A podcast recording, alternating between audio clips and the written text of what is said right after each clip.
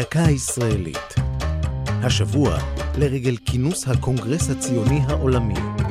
והפעם, קונגרס הדמעות.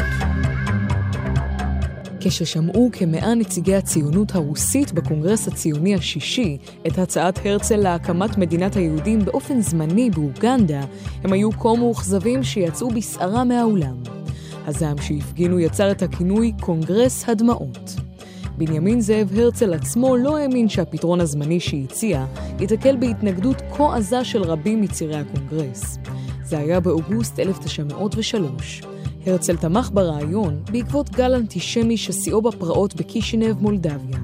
בעקבותיו התגברה הגירת יהודים ממזרח אירופה למערבה ולארצות הברית.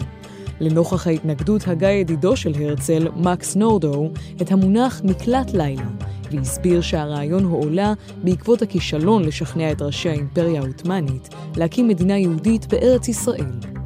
מתנגדי תוכנית אוגנדה התכנסו אז לישיבה סגורה, וכשהרצל ביקש להצטרף, סירבו להכניסו וקראו לו בוגד. לאחר ויכוח, הציע הרצל שהקונגרס ישגר משלחת לאוגנדה כדי לבדוק אם היא ראויה ליישוב. ברוב קולות קיבלו הצירים הצעה זו. משלחת הבדיקה יצאה לאפריקה כעבור כשנה אחרי מות הרצל. חבריה מצאו שהמקום אינו ראוי להתיישבות, והקונגרס הציוני השביעי החליט להמשיך לדבוק ברעיון כינון מדינת היהודים בארץ ישראל. זו הייתה דקה ישראלית על הקונגרס הציוני העולמי וקונגרס הדמעות. כתבה עמליה נוימן, ייעוץ הפרופסור יוסי גולדשטיין, הגישה עמלי חביב פרגון.